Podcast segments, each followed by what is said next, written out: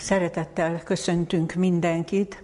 Nyissuk meg Bibliánkat, és olvassuk János evangéliuma hetedik fejezetéből a maga, mai igehirdetés alapigéjét, a hetedik fejezetből a 37-től 39. verset olvasom. Tehát János evangéliuma hetedik fejezetéből olvasom a 37-től a 39. verset a mai igehirdetés alapigéjeként. Így hangzik. Az ünnep utolsó nagy napján pedig felállt Jézus és kiáltott mondván, ha valaki szomjuhozik, jöjjön én hozzám és igyék. Aki hisz én bennem, amint az írás mondta, élő víznek folyamai ömlenek annak belsejéből. Ezt pedig mondta a lélekről, akit venni fognak az ő benne hívők, mert még nem volt itt a Szentlélek, mivel hogy Jézus még nem dicsőítetett meg.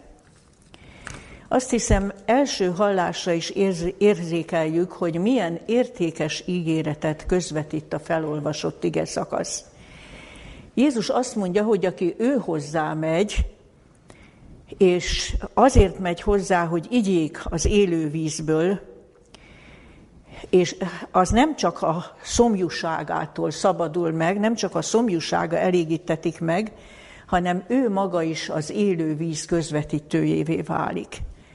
Úgy olvastuk, élő víz folyamai ömlenek annak belsejéből. Milyen vonzó kép, micsoda küldetés, élő víz folyamai ömlenek annak belsejéből. Tehát Jézus tulajdonképpen arról szólt, hogy a tanítványai olyanná válhatnak ebben a nyomorúságos, lelki inségtől szenvedő világban, mintha élő víz folyamai ömlenének beléjük, belőlük a környezetükre. Valószínűleg észrevettük, hogy Jézus tulajdonképpen ugyanazt az ígéretet ismételte meg itt, mint amit korábban a samáriai asszonynak mondott. János evangéliuma negyedik fejezetéből a 14. verset idézem ismét, hogy mit is ígért Isten annak a bizonyos samáriai asszonynak, akivel beszélgetett. Ezt mondta. Valaki abból a vízből iszik, amelyet én adok néki, soha örökké meg nem szomjuhozik, hanem az a víz, amelyet én adok néki, örök életre buzgó víznek kútfeje lesz ő benne. Ugye ugyanaz a hasonlat mind a két helyen. És tegyük fel azt a kérdést, hogy mikor és milyen körülmények között mondta Jézus ezt. Úgy olvastuk, hogy egy ilyen szívbeli vágyjal, hogy bárcsak elfogadnák a hívását, az ünnep utolsó nagy napján felkiáltott a templomban, és, és ezt a meghívást közvetítette mindazoknak, akik ott jelen voltak. Már pedig sokan voltak jelen, nagy tömegek, mert úgy olvassuk a fejezet elején, hogy ez a sátoros ünnepen történt, és annak a, a berekesztő nyolcadik nap előtti utolsó napján, a hetedik napján, hogy Jézus ezzel a felhívással élt. Ugye a sátoros ünnep az az őszi időben volt, a hetedik hónap 15. napján kezdődött. Ez hálaadó örömünnep volt a betakarítás nyomán az ígéret földjének a javaiért. De egyben megemlékezés arról is, hogy a pusztában vándoroltak, míg az ígéret földjére jutottak, és ott csak sátorokban lakhattak. Nem volt még letelepedésre saját földjük, saját országuk. És ennek a keretében, hogy visszaemlékeztek a, a pusztai vándorlás idejére, eh, történt egy különleges szertartás is. Ugye azt is tudjuk az írásból, hogy ilyenkor lombsátorokban laktak, mindenütt a városban és a város környékén. A mai napig is a vallásos zsidóság ezt megtartja. És volt egy különleges szertartás Jézus korában, ami a Talmudban is megtalálható, amivel emlékeztek a pusztai vándorlásnak egy különleges eseményére. Ez a szertartás volt a vízmerítés és a víz kiöntésnek a szertartása, Az ünnepnek a hét napján minden nap, utoljára a hetedik napon egy papa a Siloám forrásából egy korsóval vizet merített, azt ünnepélyesen fölment a lépcsőkön a templomhoz vele, és ott azután egy ezüst medencébe töltötte ki, tehát vízmerítés és vízkiöntés történt. Ugye érezzük a, azzal kapcsolatban, a kapcsolatot azzal, amit Jézus mondott, hogy jöjjön én hozzám igyék, merítsen az élő vízből, és utána ez kiárad belőle, e, e, élő víznek folyamai ömlenek annak belsejéből. És mire emlékeztetett ez a szertartás? Melyik volt a pusztai vándorlásnak az a nevezetes eseménye, amire utalt ez a vízmerítés és vízkiöntés? Ezt megtaláljuk Mózes második könyve 17. fejezetében. Egyébként az egyik legmegragadóbb előkép Krisztus eljövendő helyettes áldozatára vonatkozóan. A 17. fejezetből olvasom a harmadiktól a hatodik verset. Megjegyzem, hogy az előzmény az volt, hogy elfogyott a népnek a vize, nem találtak vízforrásra, és zúgolódtak Mózes ellen, és keseregtek. Így olvassuk a harmadik versben, szomjú hozott ott a nép a vízre, és zúgolódott a nép Mózes ellen. Miért hoztál ki minket Egyiptomból, hogy szomjúsággal őj meg minket, gyermekeinket és állatainkat? Mózes pedig az Úrhoz kiáltott mondván, mit cselekedjem ezzel a néppel? Kevés híja, hogy meg nem köveznek engem. És az Úr mondta Mózesnek, eredj el a nép előtt, és védj magad mellé Izrael vénei közül pálcádat is, amelyel a folyót megsújtottad, vedd kezedbe és indulj el. És én odaállok te, elődre, te elődbe a sziklára a hóreben, és te sújts a sziklára, és víz jön ki abból, hogy igyék a nép. És úgy cselekedett Mózes Izrael vénei szeme láttára. Mi a különös ebben a történetben? Észrevettük?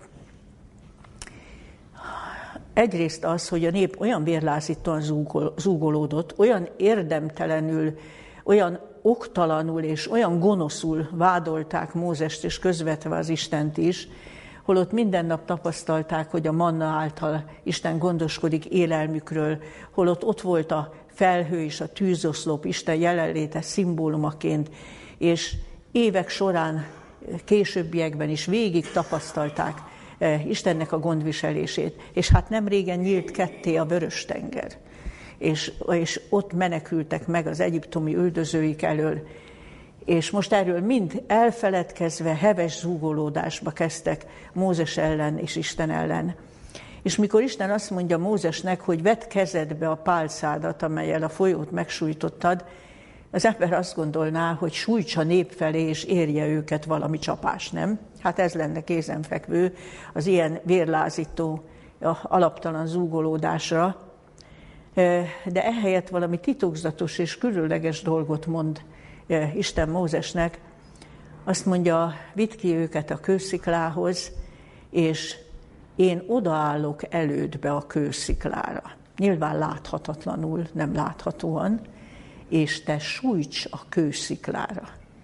És a kősziklából víz fakad, hogy igyék a nép. Tulajdonképpen mit mondott? A nép helyett sújts én rám. A nép érdemelné meg, de nép helyett sújts én rám, és ebből a, víznek, e, ebből a népnek élő víz fog fakadni. Azt hiszem, értjük a szimbólumot.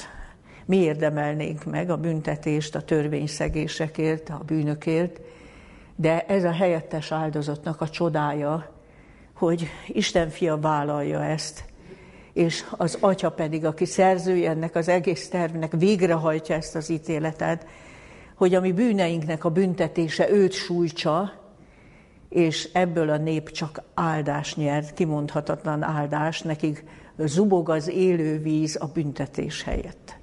Valami, valami csodálatos jelkép.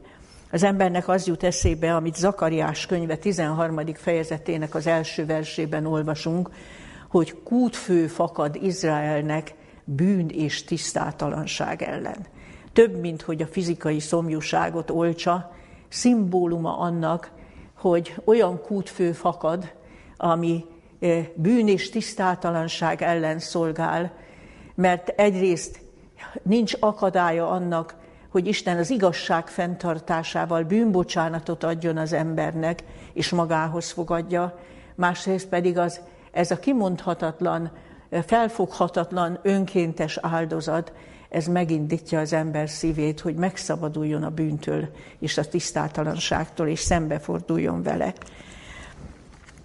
Tehát erre emlékeztetett a vízmerítés és a vízkiöntés, erre a különleges eseményére a pusztai vándorlásnak, és Jézusnak a felkiáltása az ünnepen tulajdonképpen a szertartásnak az igazi értelmére mutatott rá. Még egyszer hadd olvassam el, e, így hangzott Jézusnak a meghívása, tehát olvasom újra a hetedik fejezetben, a 37. verstől. Jézus így szólt a néphez, ha valaki szomjúhozik, jöjjön én hozzám és igyék. Aki én bennem hisz, amint az írás mondotta, élővíznek folyamai ömlenek annak belsejéből. Tehát Jézus ezzel értelmezte a szertartást, és miért tette hozzá, hogy amint az írás mondja? Mert ugye így olvastuk, aki hisz én bennem, amint az írás mondta, élő víz folyamai ömlenek annak belsejéből. Ezzel egyrészt utalt a, a pusztai vízfakasztás, vízfakasztás történetére, de másrészt Ézsaiás proféciájára is, amit Ézsaiás könyve 12. fejezetének a harmadik verséből idézek. Ézsaiás könyve 12. fejezetének a harmadik verse így hangzik, örömmel merítek vizet a szabadító kút fejéből. Tehát, hogy így mondjam, Jézus azonosította magát ezzel a felkiáltásával, a kősziklával, a megsújtott kősziklával, amiből víz fakad a nép számára, és azonosította magát az eljövendő szabadítóval, a messiással, akiről Ézsaiás szólt, hogy örömmel merítek vizet a szabadító kút fejéből. És János hozzátesz egy magyarázó megjegyzést, hogy ez az élő víznek folyamai ömlenek annak belsejéből a Szentlélekre utalt, akit majd vesznek a benne hívők, ugye ezzel utalta hamarosan bekövetkező pünkösdi eseményre, eh, mert még nem volt Szentlélek, ki kéne egészíteni az itt szóval, mert erre utal, még nem volt itt a Szentlélek kiárasztásának az ideje, mivel hogy Jézus még nem dicsőítetett meg. Ugye úgy olvassuk az apostolok cselekedeteiben, hogy a Szentléleknek a kiárasztása az annak az eredménye volt, hogy a, a helyettes áldozatot beteljesítő és feltámadott Jézus visszatért a mennybe, megkezdte a közben járó szolgálatát, és teljesítette azt az ígéretet, amit búcsú beszédeiben mondott tanítványainak, én kérem az atyát, és más vigasztalót küld nektek és ez az ígéret teljesedett. Ugye az Ószövetségben is megnyilatkozott a Szentlélek alkalmilag, és egyesek esetében, ugye testi leszármazás szerinti nép volt, nem működhetett úgy együtt az Ószövetségi Egyházzal a Szentlélek olyan folyamatosan és teljesen, de az új szövetségi egyháznak Jézus azt ígérte, hogy én kérem az atyát, elküldi ezt a vigasztalót, hogy veletek maradjon örökké. Ha a készség megvan, akkor Isten ígérete szerint a Szentlélek folyamatosan együtt működik az ő tanítványaival, és beteljesedhet rajtuk az ígéret, hogy élő víznek folyamai ömlenek annak belsejéből. Ugye emlékszünk, hogy feltámadása után Jézus egy jelképes cselekedettel is megerősítette ezt, szimbolikusan rálehelt a tanítványokra, és azt mondta, vegyetek szent lelket. És akkor én azt hiszem, hogy két nagyon fontos kérdéssel szembesít bennünket ez az ige szakasz, miután látjuk, a, hogy mi a jelentése tulajdonképpen. És ez a két lényeges kérdés a következő. Az első az, hogy ha mi Jézus tanítványainak valljuk magunkat, akkor beteljesedette, beteljesedik-e folyamatosan rajtunk ez az ígéret, hogy élő víznek folyamai ömlenek annak belsejéből. Azt hiszem, hogy lehajtjuk a fejünket is. Hát azt mondjuk, ez az ígéret sajnos én rajtam úgy igazán, teljes mértékben nem teljesedett és nem teljesedik. És akkor olyan fájó ez a kérdés, nem? Hát ha Jézus ezt ígérte, akkor miért nem teljesedik? És mindjárt itt a következő kérdés, hogy vajon miért nem? Pedig Istennek nem az volt a szándéka, hogy az a nemzedék, amikor ő a földre jött, az élvezze ezt a különleges áldást, hogy elközelített hozzátok az Isten országa, hogy a, a mennynek a jelenléte, az áldásai eh, annyira kézzelfoghatóan megnyilatkoztak, mert hiszen azt mondta tanítványainak, aki hisz én bennem, ugye mondta a búcsú beszédeiben, az is cselekszi, amelyeket én cselekszem. És az úgynevezett főpapi imájában pedig ezt mondta, ahogy engem küldött az atya, úgy küldelek én is titeket a világba. De hát azt mondta, hogy tanítványainak az a rendeltetésük, hogy folytassák az ő misszióját, és megígérte, hogy ők is cselekedni tudják azokat a cselekedeteket, amelyeket ő cselekszik. És ha olvassuk az apostolok cselekedeteiről írott könyvet, akkor azt látjuk, hogy az ősegyházban ez tényleg megvalósult. Tudtak úgy szólni, mint Jézus, kelj fel és jár, és és tényleg élő víz folyamai ömlöttek a Krisztus tanítványaiból, és az eredmény az volt, hogy egy emberöltő alatt az egész római birodalomban óriási változás ment véghez, mindenütt keresztény gyülekezetek létesültek, és ezeknek a hatása kiáradt, az egész mélységesen megromlott, és lelkileg, vallásilag pedig kiüresedett akkori társadalomra. Tehát még egyszer szeretném kérdezni, hogy a, a világ insége óriási, és a kereszténység miért olyan erőtlen, miért nem teljesedik ez az ígéret? Próbáljuk ezt megérteni ennek az ige szakasznak az alapján. Kezdjük ott, hogy Jézus azt mondta, valaki szomjúhozik, jöjjön én hozzám és igyék. És itt az a kérdés, hogy mit, miféle szomjúhozásról van itt szó. Azért mi is ismerünk szomjúságot, hiszen nem lennénk itt, hogyha nem vágyakoznánk Isten után. De a mi szomjúságunk többnyire mire vonatkozik? Egyrészt szeretnék Istentől választ kapni a nehéz kérdéseinkre, másrészt pedig vigaszt és segítséget kapni. Nem így van? E, ezt várjuk Istentől. Adjon választ a mi nehéz kérdéseinkre, nyújtson vigaszt, segítséget. De Jézus milyen értelemben beszélt szomjuhozásról, milyen szomjuhozókat nevezett boldognak? Gondoljunk csak arra bizonyos boldog mondásra Máté a 5. fejezet 6. versében. Boldogok, akik éhezik és szomjuhozzák az igazságot, mert ők megelégítetnek.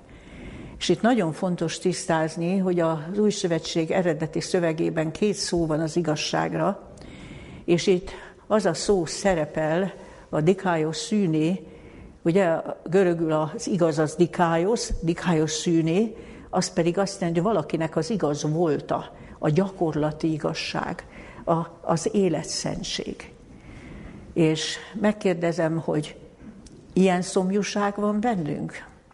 Hogy mind, amilyen erős érzés az éjség, a szomjúság, úgy szeretnénk igazzá lenni, úgy szeretnénk a bűneinktől szabadulni, úgy szeretnénk, hogyha a Krisztus igaz élete megtestesülne a mi életünkben is, az ő igazságában részesülhetnénk, és az ő igaz jellemét, az ő igaz ember voltát tükröznénk mi is. Tehát többféle szomjúság létezik. Létezik egy alacsonyabb szintű szomjúság, amikor Istentől csak válaszokat várunk, meg áldást várunk, meg segítséget várunk, meg vigasztalást várunk, és a magasabb rendű szomjúság, akiket Jézus boldognak mondott, akik igaz életre, igaz jellemre vágyakoznak. Magyarul úgy lehetne legjobban fordítani ezt a boldog mondást, hogy boldogok azok, akik éhezik és szomjúhozzák az igaz életet, vagy az igaz jellemet, mert ők megelégítetnek. És itt találjuk meg azt a, azt a tényt, hogy azt az okot, amiért mi nem részesülünk igazán ebben az áldásban, hogy nem is merünk egészen Jézushoz menni. Ugye ő ezt olyan sokszor hangsúlyozta, hogy jöjjetek hozzám. Itt is azt mondta, hogy jöjjön én hozzám és igyék. Ha én most jelképes beszédet akarnék használni, akkor azt mondanám, hogy e, mi csak a templom pitvaráig megyünk bel, és onnét kiáltunk Jézushoz segítségért, onnét mondjuk be a kéréseinket, de nem lépünk be a szentély épületébe, nem jutunk el egészen Krisztusig. Pedig mi az új szövetségnek az ígérete? A zsidókhoz írt levél tizedik fejezetéből hadd idézzek két biblia verset, tehát a zsidókhoz írt levél tizedik fejezetéből így olvasom a tizenkilencedik verset. Mivel, hogy azért atyám fiai, bizodalmunk van a szentélybe való bemenetelre a Jézus vére által.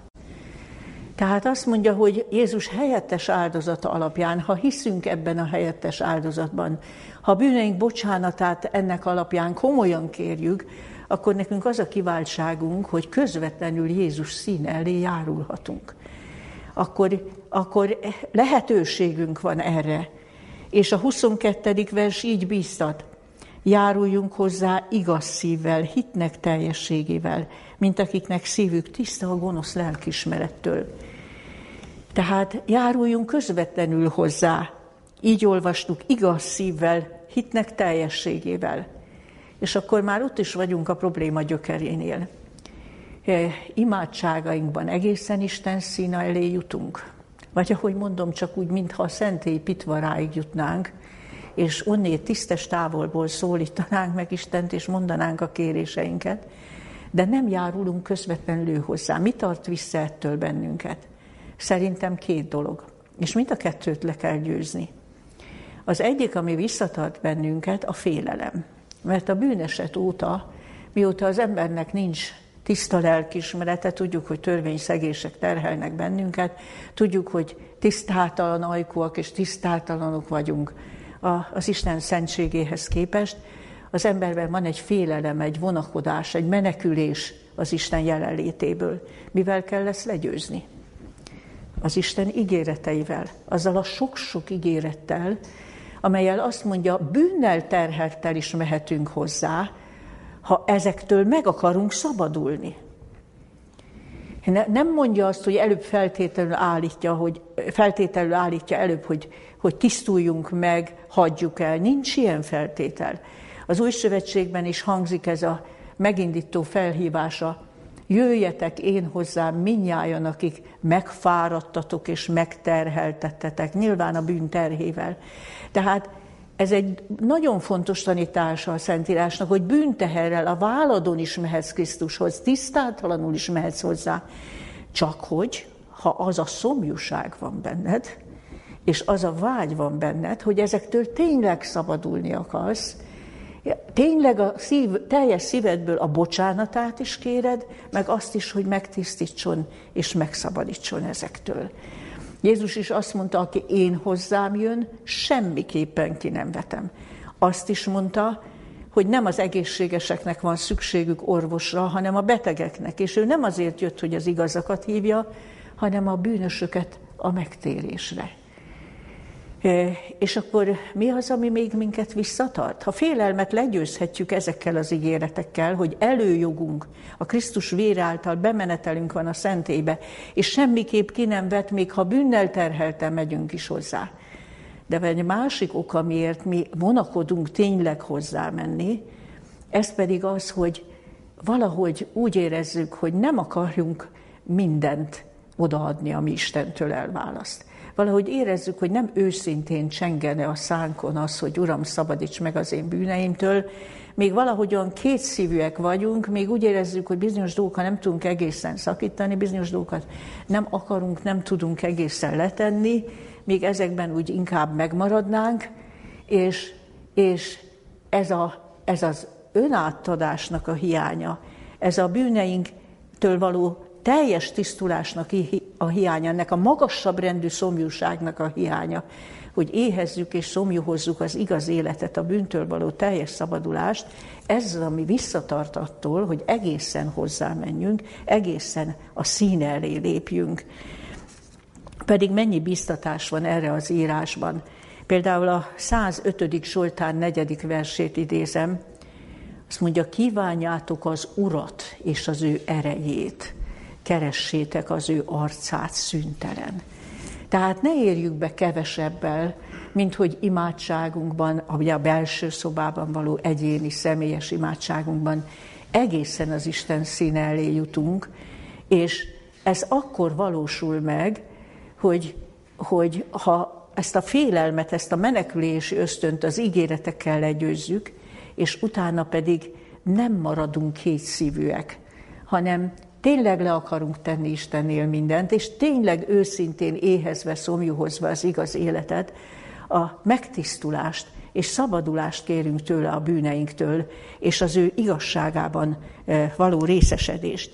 Én szeretnék néhány sort idézni ellen White Krisztushoz vezető lépések című könyvéből, az Odaszállás című fejezetből.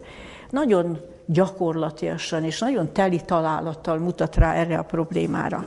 Ezt írja. Az én elleni harc a legnagyobb csata, amelyet valaha is vívhatunk.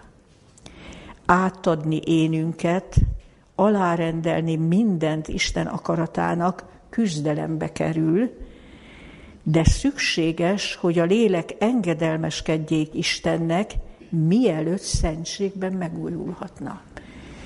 Sokszor ott az imádság színhelyén, az imádság alatt kell újra és újra megvívnunk ezt a küzdelmet, hogy, hogy mindent le akarunk tenni, és tényleg a Szentlélek munkálkodásának akarjuk átadni a szívünket, hogy megtisztítson minket minden hamiságtól. Aztán így olvassuk tovább. Amikor átadjuk magunkat Istennek, szükségszerűen mindazt fel kell adnunk, ami elválaszthat tőle. Aztán így folytatja. Úgy érzitek, hogy túl nagy áldozat mindent odaadni Krisztusért? Tegyétek fel magatoknak ezt a kérdést. Mit adott értem Krisztus? Aztán még egy kérdést feltesz. Vajon mit áldozunk fel, még ha mindent odaadunk is? bűnnel beszennyezett szívünket, hogy Krisztus megtisztítsa, megmossa a tulajdon vérével, és végtelen szeretete által megmentse. És íme mégis milyen nehéznek találják sokan azt, hogy mindent feladjanak. Egy kicsit csak úgy figyeljük meg magunkban, amikor Isten szín előtt vagyunk, és hozzá folyamodunk, hogy tényleg mindent fel tudunk adni. Tényleg komolyan azzal az írséggel, szomjúsággal járulunk hozzá, hogy hogy mi szeretnénk igazzá lenni, és semmit nem akarunk visszatartani abból, ami elválaszt tőle, semmit nem akarunk még megtartani, nem ragaszkodunk semmihez, sőt, hálásak vagyunk, ha megtisztít ezektől. Majd észre fogjuk venni, hogy milyen küzdelem dúl a lelkünkben, úgy érezzük, hogy nem vagyunk egész őszinték, úgy érezzük, hogy azért van bennünk valami kétszívűség. Még azért, még ez a fenntartás nélküli teljes önátadás nem valósul meg. És tulajdonképpen ez az egyetlen, amiben meg kell küzdenünk. Mert ha ezzel megküzdünk, akkor Isten végzi a többit. Akkor mi elnyerjük a bűnbocsánatot, és a bűnbocsánaton túl a fiúságot. Isten az ő szent lelkét adja zálogul, és, és beteljesedhet az ígéret, hogy élő víznek folyamai ömlenek annak belsejéből. Ugye a Szentléleknek a személye titok, Ugye amikor azt mondja az írás, hogy keressétek az Urat és az ő erejét, ebből nem azt a következtetést kell levonni, hogy a Szentélek egy személytelen erő lenne. Nem erő, amivel az ember rendelkezik, ahogy gondolja, vagy használja. Szó sincs róla. Igaz, hogy soha nem ábrázolja a szent lelket a Biblia testi alakban, sohasem bíztat arra, hogy közvetlenül megszólítsuk. Ennek az az oka, hogy ahogy Jézus mondta, így mondta a Szentlélekről, ő engem dicsőít majd, mert az enyémből vesz. A Szentéleknek az a tulajdonság, hogy mindig az Atya és a Fiú személye mögött marad. Mindig sohasem lép előre, és tudomásul kell vennünk, hogy vannak olyan isteni valóságok, természet fölötti valóságok, amelyeknek a csak a tényszerűségéről szerzünk tudomást, de megmagyarázni nem tudjuk. Ilyenkor hallgatni arany. A Szentlélek személye örökre titok marad. De Jézus egyértelműen, mint személyről szólt róla. Ha csak ezt az egy igét idézem, ez is elégséges lenne. Azt mondta Jézus, kérem az atyát, és más vigasztalót küld nektek. Hogyha a Szentlélek csak az atyának és a fiúnak a lelke lenne, és nem külön személy, ilyet nem mondhatott volna, hogy hozzám képest más vigasztalót küld nektek. De a Szentlélek az a titokzatos isteni személy, aki a, a fizikai életadásban és a lelki életadásban működik. A belső lelki átalakító munkát végzi. Az a tulajdonsága, hogy nem csak kívülről tud megszólítani, hanem belül a lelki világunkban sugalmazni, alakítani, formálni, megváltoztatni bennünket. A legfőbb jellemzője a Szentléleknek, hogy halk és szelít hangon dolgozik a szívünkben. Adi Endre nem volt bibliai értelemben vett hívő ember, de, költői sejtései voltak. És az egyik versében ezt mondja, hogy hallom, amint a szívemben lépked. Ha, ha nem halljuk, hogy a szívünkben lépked, és megszólít bennünket, akkor a Szentélektől távol vagyunk. Mert a Szentéleknek ez a sajátja, hogy belül beszélget az emberrel, belül munkálkodik benne, sugalatokat, tanácsokat, óvásokat ad, és néha olyan gondolatunk van, és azt mondjuk, mi nem szól hangosabban, akkor talán engedelmeskednénk. De a Szentélek soha nem fog hangosabban szólni, mert semmiféle kényszer pressziót nem gyakorol azt mondja az írás, hogy ahol az Úrnak lelke, ott a szabadság. Ez abszolút jellemzője a Szentéleknek. Ami személyiségünket, ami szabad választásunkat még egy árnyalat erejéig sem sérti meg. E, ő csak halk szelít hangon szól, és meghagyja a szabadságot, hogy mi arra, arra válaszolunk-e vagy sem. Tévedés azt gondolni, hogy a Szentélek csak ilyen látható, látványos csodákban nyilatkozik meg az a ritka, és az, Isten akarata kell, és különleges körülmények és alkalmak, de ami, ami a folyamatos munkája a Szentéleknek, ez az emberi lélekben végzett munkája halk és szelít hangon. És ez az, amitől az ember úgy megváltozhat, és olyan befolyást áraszthat maga körül, hogy beteljesedik rajta az ígéret, hogy élő víznek folyamai ömlenek annak belsejéből. Ugye a Szentélek tulajdonképpen a mi lelki világunkban Krisztus teszi jelenvalóvá. Figyeljük meg, hogy a Bibliában ez váltó fogalom, hogy Krisztus mi bennünk, vagy pedig a Szentlélek lakik bennünk. Különösen az Efézusi levél harmadik fejezetében, meg a római levél nyolcadik fejezetében kézzelfoghatóan látjuk, hogy az egyik Biblia versben azt mondja, hogy lakozzék Krisztus hitáltalati szívetekben, a következő pillanatban azt mondja, hogy hatalmasan megerősödjetek a belső emberben az ő lelke által. És végig így olvashatjuk. Tehát jelen valóvá teszi Krisztusnak azt a csodálatos Isten emberi személyét, eszünkbe idézi az ő magatartását az élet különböző helyzeteiben, e, és, és Krisztusnak az igéit az emlékezetünkbe idézi. Nincs külön mondani valója. Ő csak Krisztus teszi jelen valóvá, az ő igéit emlékeztet, az ő életpéldáját hozza elénk szüntelenül, és így alakítja át a mi gondolkodásunkat, a mi cselekvési törvényünket, a mi magatartásunkat. Tehát azt hiszem, hogy akkor látjuk, hogy itt egy nagyon fontos törvényről van szó. Jézus azt mondja, hogy a szentelket nem lehet tőle függetlenül elnyerni. Nem lehet, mint egy erőt, kiimádkozni Istentől, vagy birtokolni, mint egy erőt. Ilyen nincs. Azt mondja, aki szomjúhozik, jöjjön, én hozzám is igyék, és én adom a szent lelket. A római levél ötödik fejezete is megerősíti ezt, és ugye érthetjük, hogy miért van ez így, mert a Szentlélek szent isteni személy, aki bűnnel együtt nem lakik.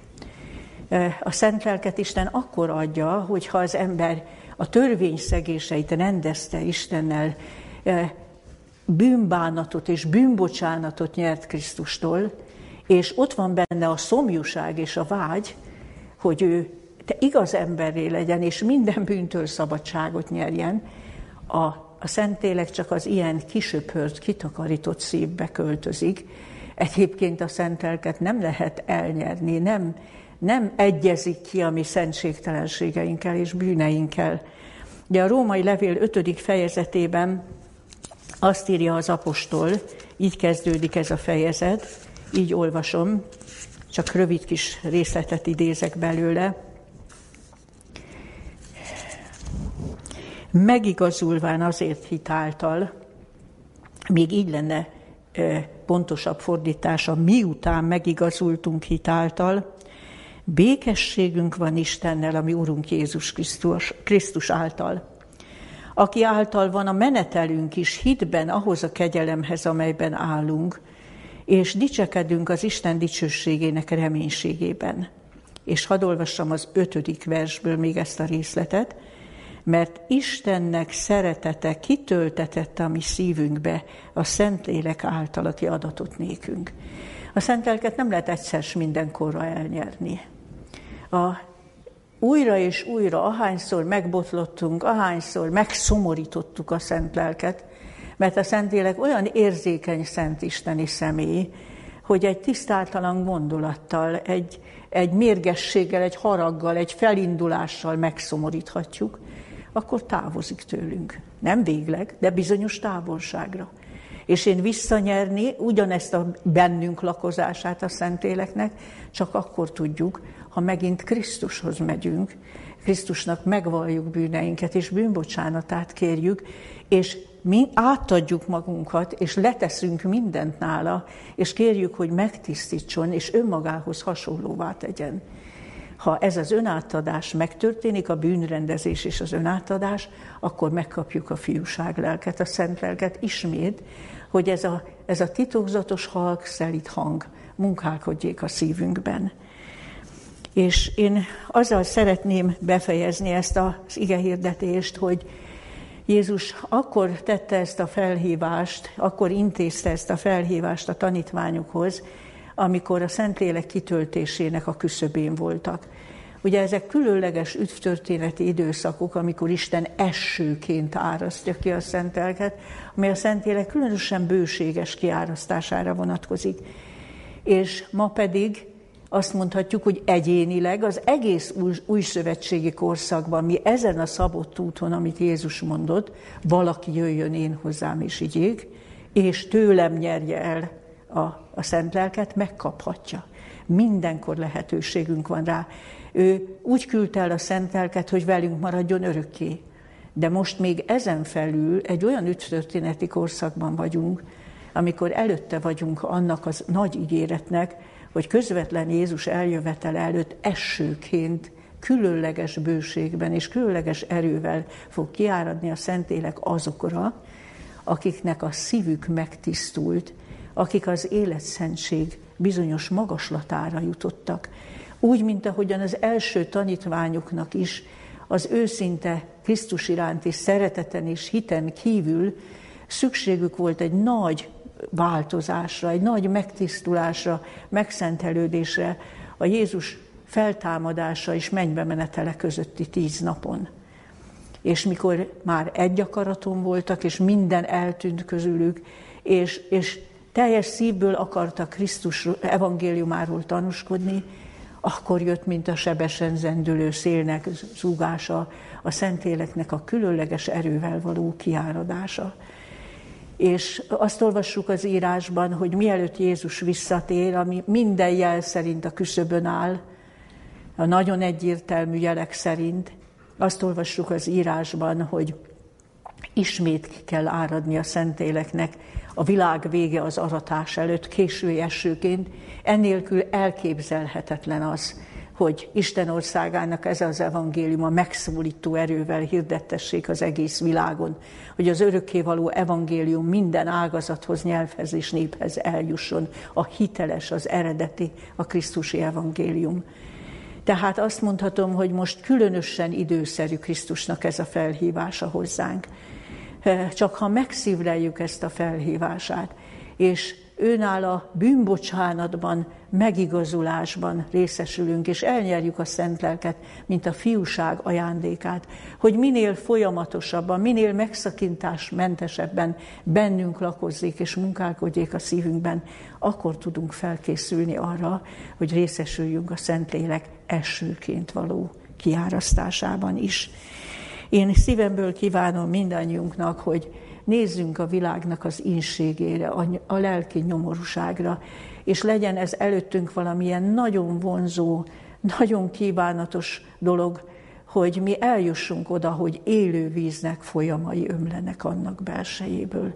Erre van szüksége a mi szenvedő világunknak. E, és fájjon nekünk az erőtlenség, a tehetetlenség, hogy nem teljesedik be rajtunk az, amit Krisztus mondott, hogy aki hisz én bennem, az is cselekszi azokat a cselekedeteket, amelyeket én cselekszem.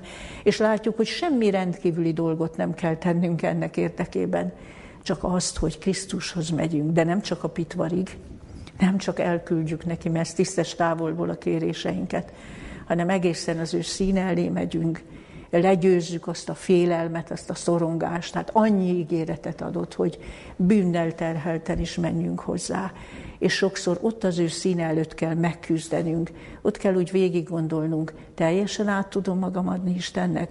Van valami, ami az ő akaratával ellentétes, de ahhoz én ragaszkodom, azt azért még nem akarom a kezemből kiadni. És kérjük Istent ott az imádságban, hogy, hogy egy szívűvé tegyen bennünket, hogy végül mi is ki tudjuk mondani, azt ne az én akaratom legyen meg, hanem a tiéd. Én semmi más nem akarok, csak a te akaratodat teljesíteni. És ha ezt az önáttadást meg tudjuk küzdeni, akkor elnyerjük az Isten szent lelkét, hogy bennünk lakozzon, és akkor kezdenek belőlünk is élő víznek folyamai ömleni. Én szívemből kívánom, hogy Jézusnak ezt a felhívását megszívleljük, és tapasztalatból ismerjük meg ezt az áldást és ezt az örömet, amit jelent, hogy eh, kútfő fakadt bűn és tisztátalanság ellen Jézus Krisztusban, és meg tud minket szabadítani minden bűnünktől, és összhangba tudja hozni az életünket mindenestől az ő szent, jó és tökéletes akaratával. Csak rajtunk múlik, hogy élünk-e az ígérettel, és ezt az egyetlen feltételt teljesítjük-e. Nem vitás, hogy küzdelembe kerül, de ez a küzdelem nagyon megéri. Mert ahogy olvastuk, az énünkkel folytatott küzdelem a legnagyobb küzdelem, és a fölötte aratott győzelem a legnagyobb győzelem.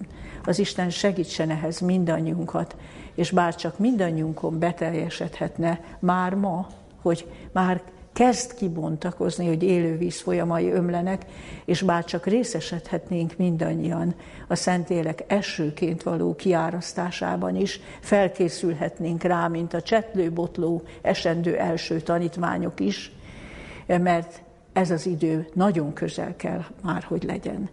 Isten áldása legyen mindannyiunkon, és ne felejtsük el az ő igéjét, és amikor a jövő héten bemegyünk a belső szobába, egyéni imádságunkban, szeretnénk Isten színe elé jutni, ne siessünk befejezni azzal, hogy elmondtuk a kéréseinket, hanem maradjunk Isten színe előtt, míg egy változás megy végbe a lelki világunkban, és tapasztalni fogjuk, hogy a Szentlélek, ha bennünk lakozik, akkor csodálatosan tud vezérelni minket. Amen. Szerető mennyei édesatyánk, Jézus Krisztus nevében jövünk hozzád.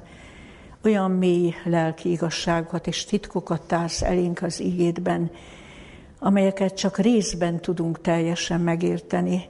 Csak hálát adhatunk neked, hogy a jelképek nyelvét is használod hozzá, mert az emberi szavak erőtlenek ezeket a valóságokat igazán kifejezni. De Urunk, mégis oly egyértelműen szól a Te igéd, hogy megértettük üzenetét, és szeretnénk az erőtlen kereszténység helyett olyan keresztényekké lenni, akiknek a belsejéből élő víz folyamai ömlenek. Urunk, add, hogy mindannyian megértsük, hogy megéri az árat, hogy megküzdjünk önmagunkkal, hogy ne féljünk átadni magunkat egészen neked, ne féljünk lemondani bűneinkről, hiszen te semmi olyanról nem kérsz lemondást, ami a javunkat vagy igazi boldogságunkat szolgálná. Urunk, ad, hogy teljes bizalommal hagyatkozzunk rád, hogy be tudjuk fogadni a te szent lelkedet, és tapasztaljuk azt, hogy munkálkodik a szívünkben szüntelen, hogy tanácsol, vezérel bennünket, hogy mi is azok között legyünk, akikről azt mondja a te ígéd, akiket Isten lelke vezérel, azok az Istennek fiai. Kérünk téged, hogy hallgassd meg imádságunkat, és mélyítsd el még szívünkben a te tanításodat, ad, hogy a meghívásod mindig a fülünkbe csengjen, és élni is tudjunk vele. Köszönjük, hogy meghallgatsz minket, és add meg kérünk majd, hogy áldásoddal távozzunk mindannyian. Amen. I